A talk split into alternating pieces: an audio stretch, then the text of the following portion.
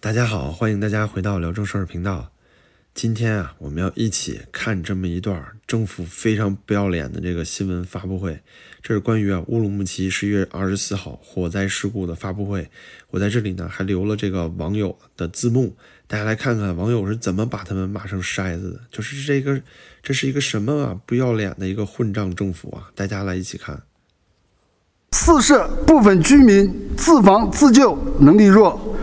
对居住建筑中通往楼顶的第二安全出口位置不熟悉，火灾发生时未进行有效的扑救及及时的逃生自救。大家看到了吗？这里多么荒唐啊！他说火灾开始的时候没有进行有效的这个扑救，而是说这些人应该去扑火，对吧？然后之后呢，又说又没有办法进行及时的自救，这都是人话吗？就是这个人啊，真的，就今天晚上就应该有厉鬼去锁他家的门，真的去要他的命。他在说这句话的时候，我知道他的稿子肯定是啊，他上面的领导帮他审好的。但问题就是，你如果说你不敢说，或者是你不能够抹黑，你就可以不说，你可以完全没必要说这一段，你就直接说啊，火灾原因、事故原因正在调查就好了，对吧？给你家留点德，对吧？比以后生孩子、生孙子都没屁眼儿啊。我就想说啊，就是这个，呃，政府啊，乌鲁木齐市政府啊，从新闻发布会开始到现在，没有一次，没有任何哪怕是一小点承认是自己的错误，没有任何一秒钟，哪怕就一秒钟提到了是因为防疫措施的问题，提到说是因为这个一百多天的长期的封城导致说这个小区，呃，里面的车呢没有办法移动。导致那些啊铁栅栏焊在地上了，都已经，所以呢挡住了逃生通道，挡住了消防车能够进去的通道，他一点都没有提，他反而在这里说啊，那个老百姓不会自救，就是多么荒谬，多么荒谬的一个答案，就是啊，不是我们政府做的不好，是因为你不行啊，是因为你们不行，那老百姓要怎么会自救呢？老百姓是说得拿一套这个钢铁侠装备是吗？老百姓得会蝙蝠侠一样会跳下来才行吗？而且啊，就国内那些就公寓的房子，说实在的，从买到这个实际这个住啊那么多年，从来就没有任何人会告诉你说它的消防通道在哪里，从来就没有过一次消防演习。因为我知道像海外的房子都会有消防演习，你住一段时间就会有警报响起来，让你呢开始往外跑，evacuate，对不对？中国的这些房子从来都是没有的。但是呢，消防检查的这个规则反而是最严，为什么呢？因为严格的消防规则让大家做不到，所以你得送钱，你得给消防局送钱，你这个楼、你这个店才能过消防，才能够真的经营啊，就是这样。所以说，你看这个乌鲁木齐市的这个所谓这个什么狗屁领导，他在这里说居民自己不会自救，但是我们政府第一从来就没有教过居民自救，从小学、大学。到你买了房子住进去，没有人教你怎么找这个防火通道啊，倒是有人教你呃着火的时候让领导先走，对不对？然后呢，现在你倒埋怨起人民来了，说这个老百姓在里面不会自救，我这都什么狗屁，就是什么狗屁道理，这都是。在此向大家做一提示：高层建筑发生火灾时，如果火势已蔓延扩大。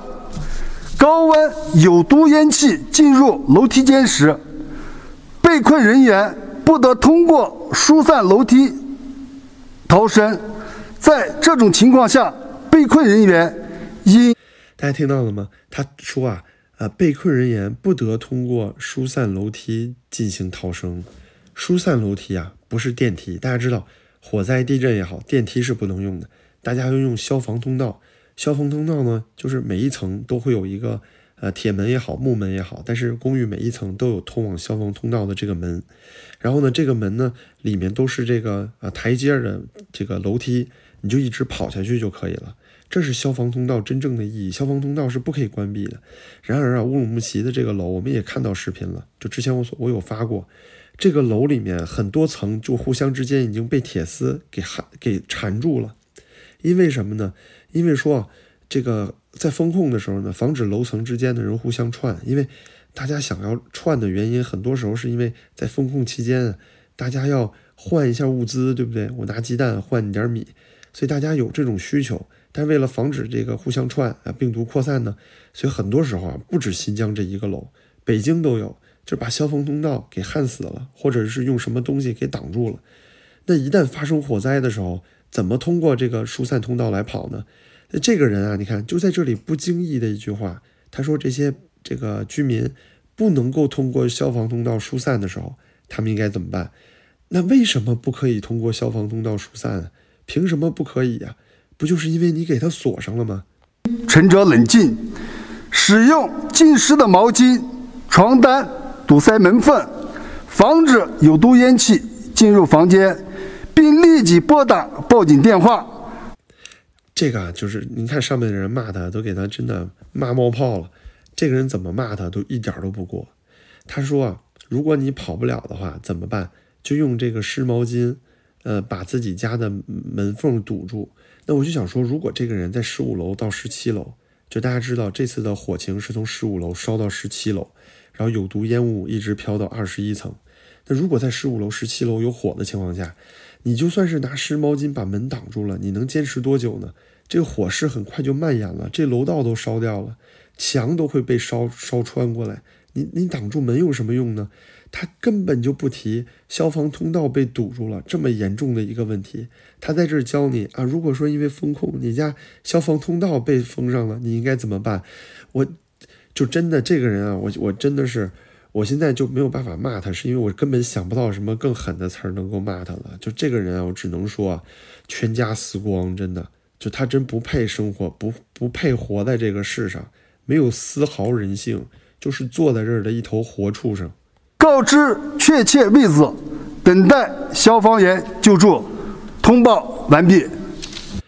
他通报完毕呀，我就说就真的去你妈的吧！通给消防员打电话，等待消防员求助。这次的事情不就是因为消防员没有办法及时救助吗？消防员不能救助，不就是因为被拦在外面了吗？就从头到尾啊，其实每一个环节都是因为防疫造成的阻碍。就是这个，就是哎，是这个秃子头上的虱子，明摆着的事儿，这么清楚的事儿，他一点儿都不说。一句话都不提，就不经意间刚才说了一句，就是逃生通道用不了，你该怎么办？他告诉你怎么办了？怎么办？蹲在屋里等死啊！啊，你拿湿毛巾把门一堵，然后蹲在屋里等死，这就是他给的方案。我最后啊，就想跟大家说，就中国政府一直以来啊，就比如说动车事故的时候，呃，先着急埋动车车厢，而不是先去救人。导致最后啊，民众就抗议，最后才开始就是勉强去救人，结果里面还真有人活着，对不对？这是真事儿。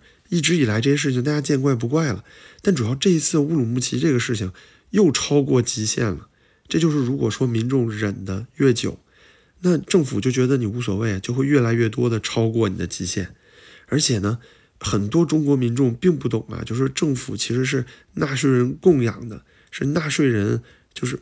不光是纳税人，所有民众聚集在一起啊，这个选出来管理大家，然后并且呢，提供行政职能，帮助大家赚钱、更好生活的这么一个类似于保姆型的行政机构，他应该是为你服务的。那他如果做错了，他就应该下台。不管是哪个政府，他这一次犯了特别大的错误，这一届政府都应该下台。但是问题就是，我们中国的这个政府，你怎么让他下台呢？他就算做错了，他又不能下台，那他怎么办？你总不能说我错着我就不下，对不对？那他唯一的办法就是他不承认错误。所以大家就看到了这么荒谬的一幕。好，今天呢，谢谢大家看到这里，然后情绪有一点激动啊。